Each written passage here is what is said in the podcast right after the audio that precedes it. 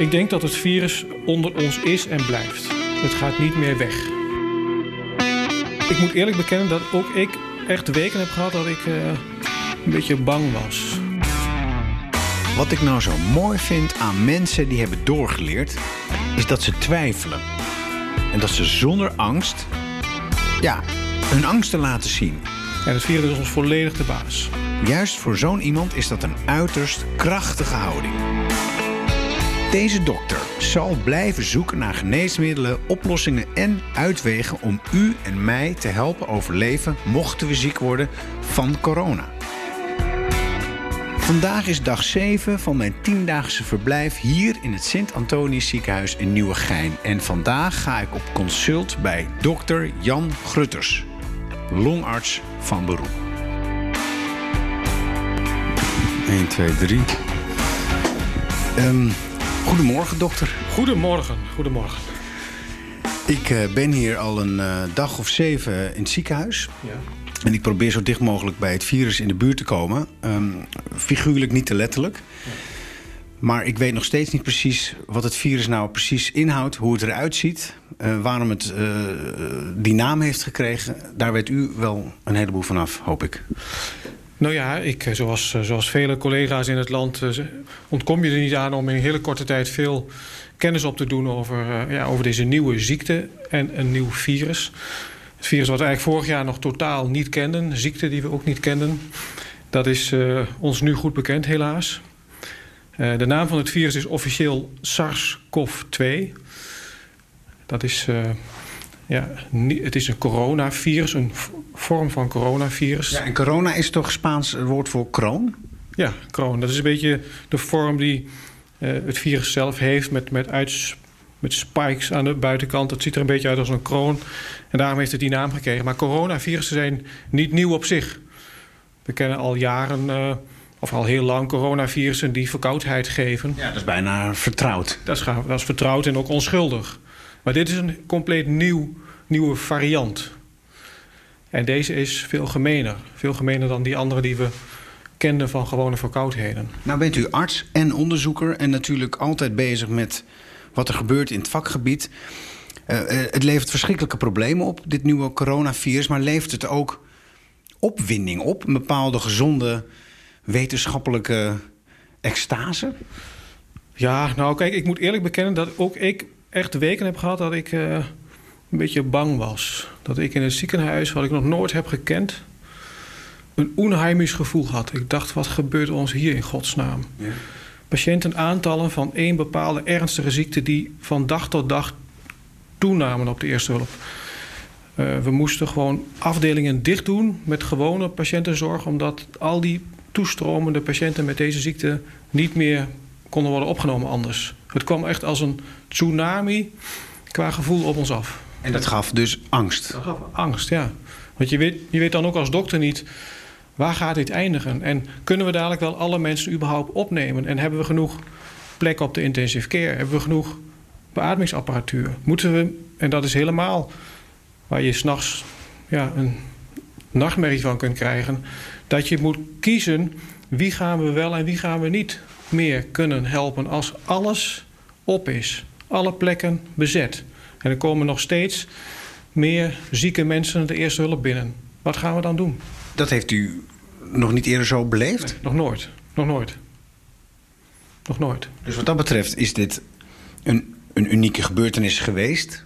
Of zitten we er nog in? Hoe voelt u zich nu? Wat is uw, uw, uw state of mind op dit nou, moment? Toen natuurlijk nationaal en in de wereld uh, hele strenge maatregelen afgekondigd moesten worden. De, de lockdown in Nederland, de intelligente lockdown, de anderhalve meter maatregel.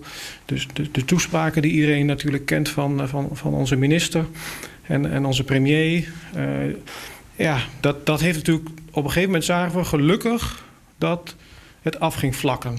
Het, we zagen ook in die weken dat het af ging vlakken qua nieuwe aantallen patiënten. Dat, het ook, dat we het gevoel kregen, ja, hè, het, uh, het gaat niet het scenario zwart worden, dat doemscenario. Omdat de samenleving, Omdat de samenleving uh, meewerkte. Meewerkt, exact. En bestuurders ook een verantwoordelijkheid Precies, namen. Exact. Want uiteindelijk staan jullie, hoe goed opgeleid en, en hoe goed uw onderzoek ook uitvoert, toch machteloos. Dat virus is ons dan de baas. Absoluut. We krijgen, ik heb het wel eens een paar keer gezegd, eigenlijk van de natuur, van de biologie, een geweldige draai om de oren als mensheid. En het virus is ons volledig de baas. We hebben, het is een nieuw virus, het geeft een gemene ziekte. En uh, we hebben nog onvoldoende grip op de behandeling. Hoe we mensen die zo ziek zijn daardoorheen kunnen helpen zonder dat ze ernstig beschadigd raken of overlijden. Dus daar moet de wetenschap heel snel ook op gaan schakelen. Om heel snel meer te leren. Hoe komt het dat mensen zo ziek worden? Wat kunnen we er tegen doen? Uh, maar dat heeft ons overrompeld. En de natuur is degene die hier dan even ons totaal de basis. Absoluut, ja. En het is in die zin overkomt het ons nu. Hè, is, 100 jaar geleden hadden we ongeveer de Spaanse griep, ook een pandemie. Nu hebben we deze pandemie. Het is niet nieuw pandemieën. Voor de mensheid is het natuurlijk totaal niet nieuw, maar het is voor ons nieuw. Ja, u kende het uit boeken natuurlijk. Ja, boeken. ja exact. En de Spaanse griep had u waarschijnlijk helemaal doorgrond al? Exact. Dus dat hebben we natuurlijk eh, geleerd in de collegebanken. Precies, maar dat was de theorie en toen kwam het in de praktijk. En dan ben ik toch op zoek naar dat gevoel wat dan misschien een, een, een, een, een ja, een onderzoeker zou kunnen hebben. We zitten er middenin, we beleven het, is ook spannend. Ja, precies. Je hebt ook gelijk dat, je, dat het natuurlijk je prikkelt. Van, hoe komt het dat mensen zo ziek worden? Wat doet dat virus dan precies? Dus dat wil je als onderzoeker in je gelijk bestuderen. Leren. Je wilt er meer over ontdekken. Maar je zit midden in die golf. Ja, dus dat, dat, dat is natuurlijk. Dus eerst ben je toch daarmee bezig. Dat is nou eenmaal zo. En toch probeer je daarnaast met elkaar ook na te denken... wat kunnen wij, ook vanuit dit ziekenhuis bijvoorbeeld... bijdragen aan die wetenschap. Want we moeten zo snel mogelijk daar iets mee doen. Want het probleem is groot, heel groot. En in het begin wist je nog niet hoe groot het zou worden. En we wisten wel heel snel van... dit gaat niet zomaar even over zijn. Dit gaat nog jaren ons, ons, ja, onze dagelijkse praktijk als dokters bepalen. Dus we moeten hier ook wetenschappelijk heel snel mee verder. En dat is iets wat we in dit ziekenhuis ook hebben opgepakt, net als heel veel andere plekken uh, in de zorg en ook kennisinstituten en universiteiten. Proberen wat kunnen we als onderzoekers helpen bijdragen aan het snel vermeerderen van het inzicht in wat uh, doet dit virus precies, hoe werkt de afweeropbouw tegen dit virus bij mensen. Wat, kunnen we daar zo snel mogelijk meer van leren? Wat zijn mogelijke behandelingsaangrijpingspunten? Zoveel vragen, zoveel vragen. Heel veel vragen, heel veel vragen. Dus daar begint het natuurlijk mee dan. Vragen stellen. En jullie hebben dat letterlijk gedaan, want in dit ziekenhuis in Nederland Antonius in Nieuwegein is een biobank. Ja. Uh, waar jullie longziektes uh, eigenlijk vangen en uh, invriezen en, en, en opslaan. En zit het nieuwe coronavirus daar ook al bij? Nou kijk, het Sint-Antonius ziekenhuis was in de, in de bijzondere omstandigheid... dat wij hier al 15 jaar een biobank voor zeldzame ernstige longziekten hebben. De zogenaamde ILD, biobank. ILD staat voor Interstitial Lung Diseases. Dat zijn ziekten die zich afspelen bij de longblaasjes, dus diep in de long...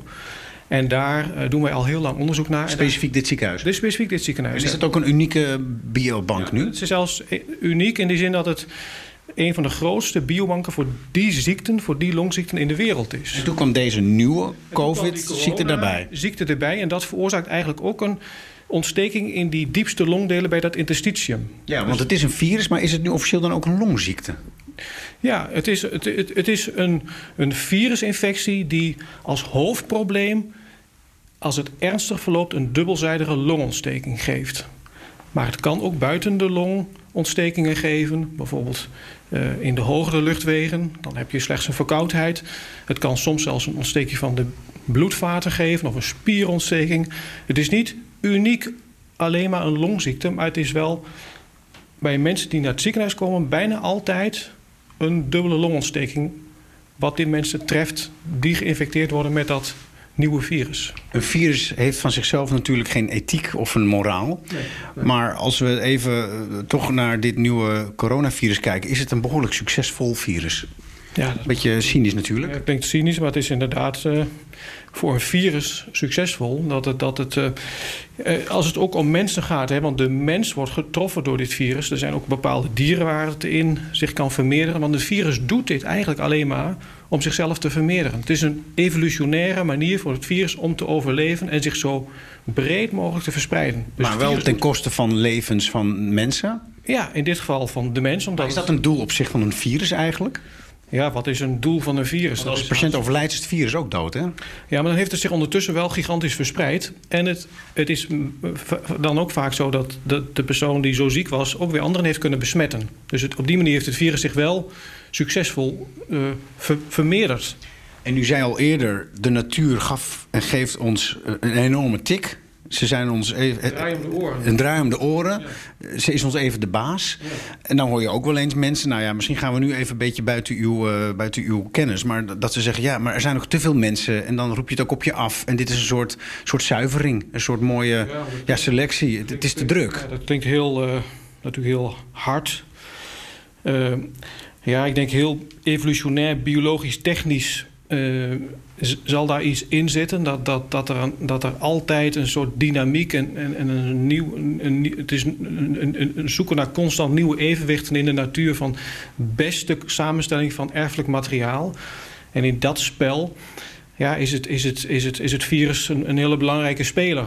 En, en zorgt er ook voor dat de gastheer uh, eigenlijk uh, ja, dat de sterkste gastheer overleeft tegen dat virus kan. Maar dat virus weet zich ook weer aan te passen... zodat de volgende keer bij een epidemie... toch weer gastheren uh, worden getroffen... en zich weer moeten versterken. Ja, zeg het is maar. dus een dus continue een dans. continue dans tussen gastheren en virussen... Ja, al miljoenen jaren lang. En dan ondertussen zijn er altijd mensen zoals jullie, artsen... die dat virus proberen te bestrijden in naam van de mensheid. Ja, wij, wij zijn natuurlijk dokters. Dokters willen patiënten beter maken... Dus dan ga je natuurlijk moeten, zo snel mogelijk moeten leren wat, wat dat virus precies, hoe dat virus binnenkomt in, in, de, in de long. Uh, waarom de een er veel zieker van wordt dan de ander. Wat, wat het verschil dan is tussen de, het immuunsysteem van de een en de ander. Zodat dat begrip leidt tot uh, een oplossing. Dat je denkt van nou ja, dan moeten we dus als het virus op die manier binnenkomt, dan moeten we daar een medicijn voor bedenken. Waardoor dat de ingang van het virus blokkeert. Want dan kan het niet meer infecteren. Of als iemand immuunsysteem uh, te heftig reageert en daar ziek van wordt, dan moeten we iets bedenken waardoor we dat immuunsysteem een beetje remmen. Waardoor je dat virus als infectie doormaakt, zonder dat je er te veel door beschadigt. Jullie zijn een soort wapenfabriekje. Ja, je, je, je helpt je verdedigingslinie slimmer en sneller paraat maken tegen de nieuwe vijand. Zo is dat. We gaan naar de biobank. Ja. Houdt u die? Ja, we gaan naar de biobank. U bent niet de eerste. Kan ik mijn tasje even laten liggen? U bent niet de eerste die de vergelijking maakt met, met, met, met, met tegenstanders en vijanden. En um, ja, uh, vechten zo, zo u wilt. Wat je ook vaak hoort. Goedemorgen, we lopen even over de poli. Hallo. Wat je ook vaak hoort is een, een, een gemeenschappelijke tegenstander verenigt ook ons in onze strijd tegen die tegenstander. Heeft u dat ook gevoeld in dit ziekenhuis? Heel sterk gevoeld in het ziekenhuis ook. Er was echt een heel erg uh, schouder aan schouder uh, mentaliteit. Waardoor we ja, in die eerste weken heel snel met elkaar, uh, ziekenhuisbreed, onafhankelijk van de discipline, beslissingen namen. Ja, waarvan we ook later dachten dat had in elke andere tijd nooit gekund op deze manier zo snel. Beleidsbeslissingen, bepaalde afdelingen dicht doen. Uh, ja, uh, maatregelen in het ziekenhuis uh, die ziekenhuisbreed binnen een dag werden, werden ingevoerd. Dat is ook een mooie kant. Ja, dus dat is een heel, ook een hele bijzondere kant, absoluut. Het is, het, is, het is mooi, vind ik het niet het goede woord, maar wel bijzonder. Bijzonder. U, ongekend. Zo is dat. Hier links, hè? Hier gaan we even links, ja. ja. Goedemorgen. Ja, dit is de gang eigenlijk naar de fysiotherapieafdeling. Hier was vroeger halverwege een, een klein zwembad voor de revalidatie van patiënten. En een paar jaar geleden hebben wij de, die ruimte uh, toegewezen gekregen als biobankcommissie. Omdat we eigenlijk uh, uit onze ruimte groeiden. We hadden meer vriezers nodig om de materialen te kunnen verzamelen. En met subsidie van de overheid van ZonMW hebben we die biobank kunnen verbouwen en vergroten. In een klein zwembad? Ja, het was dus eigenlijk een oud zwembad, maar dat is helemaal verbouwd. Oké, okay. oh hier staat ook biobank. Even kijken hoor. Biobank vriezerruimte. Ja, het is hier uh, waarschijnlijk fris hier binnen. Ja, ja, ja, zeker. Ik open hem nu. Hij is echt ge gelogd, gelokt. Dus daar moet speciaal uh, toestemming voor zijn om het te kunnen openen. Ja, zijn er mensen die dit zouden willen... binnen. Nee, absoluut, dat kan niet zomaar. Want zou iemand dit willen stelen? Nou, dat zal niet zo snel gebeuren. Maar het, het is natuurlijk allemaal patiëntenmateriaal. En patiënten hebben hier toestemming voor gegeven. Dus daar wil je ook heel zorgvuldig en eh, integer en volgens alle regels ter eh, privacy mee omgaan. En je zou er ziek van kunnen worden. Ja, dat zal ook niet zo snel gebeuren. Gelukkig. In principe zou theoretisch zou het ook nog kunnen dat je besmet raakt van materiaal wat hier opgeslagen ligt. Dat is inderdaad mogelijk. Eh, maar goed, dan moet je wel hele rare fratsen uithalen hier. Ware fratsen. Zoals eh, min 79 Celsius, serieus? 1, 2, 3, 4, 5. Aan de andere kant staan er ook nog een stuk of 8 vriezers. Dat zijn de zogenaamde min 80 vriezers. Eh, min 80 wil zeggen dat het in die eh, grote vrieskisten met, die, staan, die rechtop staan, die zijn eigenlijk 2 meter ho- eh, hoog. Manshoog, ja, zo groot als wij. Iets groter zelfs. Constante temperatuur van 80, min 80 graden wordt gehandhaafd. En in die eh vriezerruimtes, daar kan het, kan het heel snel... Ja, gaat die open? Ja, dat kan wel.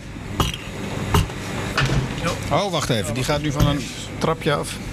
Maar even terug. Deze. Deze laten we even wat het is. Met deze. Deze deur gaat open. En dan zie je gelijk dampen van de, van de vrieslucht. Maar Met uw blote hand kunt u dit Ja, aanraken. heel snel kan het wel eventjes. En hier zie je P31, 35. ja, allemaal kleine bu- buisjes met cupjes eh Ja, ingevroren met, serum. glas. Daar zit, wat zit erin? Ja, menselijk eh, serum, dus menselijke bloeddelen. Met daarin. Eh, eiwitten en eh, er zit ook DNA in opgeslagen. En DNA, dat is het erfelijk materiaal van, eh, van patiënten. Dus wij zijn onder andere geïnteresseerd bijvoorbeeld in, eh, in longfibrose. Dat is verlittekening van longblaasjes. Waarom dat ontstaat? We zien dat namelijk bij, eh, bij bepaalde families optreden. En dat, dat, dat is een sterke aanwijzing dat er een erfelijke factor in het spel is. En die proberen we te ontdekken. En daar maken we dus dankbaar gebruik van, van al het materiaal wat hier ligt opgeslagen en waar patiënten en families toestemming hebben voor gegeven om dat te gebruiken voor die wetenschappelijke vraagstelling. En dat is voor jullie, voor eh, ook artsen in het buitenland, Ja, eh, We internationaal. werken veel samen. We krijgen regelmatig verzoeken voor samenwerking uit, uit het buitenland. Om gebruik te maken van, eh, van de materialen die wij hier En verzamelen. komen die mensen dan naar hier of gaat het materiaal naar hen? Vaak wordt het opgestuurd en we hebben natuurlijk ook overleg met hun voor tijd over wat, ze, wat, wat precies de vraagstelling is, wat ze ermee gaan doen. We zijn er ook bij betrokken. Ehm, en we hebben dus deze biobank dus ook gebruikt voor de corona-19. Hè, omdat die patiënten ook een ernstige interstitiële longontsteking krijgen, konden ze vallen onder de toestemming van deze biobank. En konden we heel snel schakelen toen die tsunami van patiënten kwam. Dat we van zoveel mogelijk patiënten gelijk ook materialen konden bewaren. Hebben jullie voor- onmiddellijk gedaan? Ja, ja, Eh, Ergens in deze koelkasten ligt dat nu? ja, dat ligt ergens, maar ik, ik kan u niet precies zeggen waar. Dat, heb, dat wordt door de biobankcoördinator allemaal beheerd. Oké. Dus dat, dat, eh, dat, dat weet ik niet exact. Maar het Dus zit, het, dus het nieuwe. COVID... Het, sorry, het nieuwe coronavirus, COVID-19, Ja. zit hier in deze koelkasten en daar gaan jullie Ja. mee aan de slag. Ja, en van patiënten die dus ernstig ziek waren, die daarvoor de afgelopen maanden moesten worden opgenomen, op de intensive care zijn beland, eh, al dan niet, of zijn overleden. En die dus toestemming eh, hebben gegeven voor het gebruik van hun lichaamsmateriaal voor wetenschappelijk onderzoek. Dat ligt hier bewaard. Dus Dat vragen jullie aan die mensen terwijl ze in nood zijn en angst en Of aan verdriet. de familie, dus of aan de familie. Dus ook familie kan toestemming geven voor de patiënt. Vraagt u dat zelf eigenlijk of laat u dat iemand Ja, anders vragen? als het polyklinisch uh, vraag ik het vaak zelf. Uh, maar op de eerste hulp wordt het vaak gevraagd door, ja, door, door dienstdoende artsen. En op de intensive care door de intensivist, uh, die ook met de familie spreekt. Uh, die hebben het ook gevraagd. Zijn er dan ook mensen die dat niet willen? Ja, dat komt ook voor. Dat, dat, dat zijn altijd een, een, een paar van de, van de honderd of van de duizenden. De meeste mensen, als je goed uitlegt waarom je dit doet en waarom het belangrijk is, geven daar, geven daar toestemming voor. Mensen, Helpt het mensen echt? vinden het heel belangrijk dat, dat er onderzocht wordt wat de oorzaak van ziektes is. Betere behandelingen. Uh, mensen snappen heel goed dat, dat, de, dat de huidige dat dokters uh, niet altijd voldoende kennis hebben, vooral bij nieuwe ziektes, om en dat er nood is aan wetenschappelijk onderzoek. En dat je daar de medewerking voor de patiënt voor nodig hebt. De toestemming om gebruik te kunnen maken van lichaamsmaterialen. Gegevens te mogen gebruiken voor, voor wetenschappelijke studies. Daar, daar, als je dat goed uitlegt, snappen de meeste mensen dat, het, dat dat de enige manier is waarop je het virus kunt bestrijden. En waarop je andere ziekten zoals longfibrose kunt, kunt gaan genezen uiteindelijk. Want het heeft nut. Het heeft absoluut nut. En ook in, in, in grotere volumes. Hoe meer, hoe beter. Nou ja, COVID is natuurlijk een ziekte die, die snel heel veel patiënten opleverde. en we hebben daar meer gebruik van gemaakt voor, de, voor de bierbank om, om zo snel mogelijk te kunnen schakelen en op een goede manier de, de gegevens te verzamelen zodat je dat ook mag gebruiken. Het moet ook met toestemming namelijk. De, de zeldzamere longziekten, daar geldt als je het niet verzamelt over vele jaren, krijg je nooit voldoende aantallen om zinvol, succesvol onderzoek te doen. Dus wat dat betreft, ook weer licht cynisch, was het een, een, een soort zegen dat er in, een, in één klap zoveel COVID-patiënten waren? Hadden jullie een, een, een goede massa aan materiaal? Exact, exact. Dat betekent ook weer dat je, als je, als je het snel schakelt, goed kunt verzamelen, ook in hele korte tijd goed onderzoek kunt doen. Omdat er veel beschikbaar is. Een tsunami, u zei het zelf al, het stroomde jullie letterlijk over de knieën. Absoluut, zo is dat. Over de voeten. We gaan weer naar buiten, want het is fascinerend, maar ook brommend. Ja, zijn de... In het voormalige zwembad van het ziekenhuis hier, de koele elementen. Ja, en daar gaat hij. Achter slot en grendel. En dan lopen we weer even terug naar de poli. Ja. Hoe is u vergaan tijdens die periode? Kon, kon, u, kon u door blijven werken of had u ook wel last van vermoeidheid? Nee, ik, ik kon. Uh, ja, kijk, uh, longartsen zijn eigenlijk gewend aan, uh, aan natuurlijk heel patiënten met ernstige longziektes. Dus op zich zijn, zijn de patiënten met COVID in die zin niet anders dan andere dubbelzijdige longontstekingen of, of ernstige influenza bijvoorbeeld. En ook het omgaan met, uh, ja, met het risico dat, dat, dat je te maken kunt hebben met, met een patiënt die, uh, die uh, infectieus is, die dus een ander kan besmetten. Dat kennen wij natuurlijk ook in ons dagelijks werk. Daar zijn we altijd al heel zorgvuldig in. Ja. Um, en wij hadden ja, wij, dus wat wel natuurlijk nieuw was, dat er allemaal patiënten met dezelfde. Longontsteking kwamen in een hele korte tijd. En dat we afdelingen moesten sluiten met gewone zorg. En polies niet meer konden doen zoals we dat gewend waren te doen. Uh, maar in zijn totaliteit was het werk eigenlijk ja, gelijk aan wat we gewend zijn te doen. Maar het was wel wat drukker. Ja, het was, het was anders druk. We hebben het altijd druk. Maar anders druk je op, op, op, ook, ook belastend, zwaarder, nou ja, druk mentaal? In, in, mentaal in de zin van... Vanwege het niet begrijpen? De onzekerheid die je ook als dokter even hebt van wat, wat gaat er... Ja, waar, gaat dit, waar gaat dit naartoe? Hoe groot wordt die tsunami? En krijgen we wel of niet zo'n code zwart? Dat vond ik persoonlijk een hele moeilijke, nieuwe ervaring. Van, ja, code zwart was van, de, van de, het moment van de moeilijke keuzes. Precies, precies. Dat je moet zeggen, deze mensen krijgen niet eens de kans om op de IC te komen. Bed meer hebt, geen intensive keerplek, geen beademingsmachine meer hebt. Alles ligt vol. En, en er komen nog steeds hele zieke mensen binnen. Wat doe je dan? En dat is echt een nachtmerrie? Ja, absoluut. Ja. Denkt u dat die nog gaat komen? Nee, ik denk het eerlijk gezegd niet. Ik denk dat we, dat, dat we zoveel hebben geleerd van die eerste golf. En dat we zoveel protocollen en scenario's hebben doorgedacht. Uh, en zoveel ook nationaal uh, ja, alertheid hebben. En ook politiek bezig zijn met uitbreiding van capaciteit op, een, op politiek niveau, dus het aantal IC-bedden. Ja. En ook de monitor is geïnstalleerd, dat we elke dag weten hoe de situatie is in het land. Ja, hier in Nederland. Dat we veel beter voorbereid zijn en dat we veel sneller schakelen. En, en het positieve is dat we natuurlijk door alle maatregelen van de overheid zien dat we het kunnen beheersen. We hebben die eerste golf helemaal terug kunnen brengen naar bijna ja, bijna geen enkele patiënt meer op de IC in Nederland. Maar we zijn niet alleen op de wereld. Nee. En COVID is, uh, die trekt zich nergens wat van aan. Dus nee. er kan ook weer terugkomen via, via andere continenten. Ja, maar goed, dat, dat, dat wordt ook natuurlijk gemonitord. Code oranje in bepaalde landen om... Ja, als daar weer te veel uh, toename is van, van, van gevallen.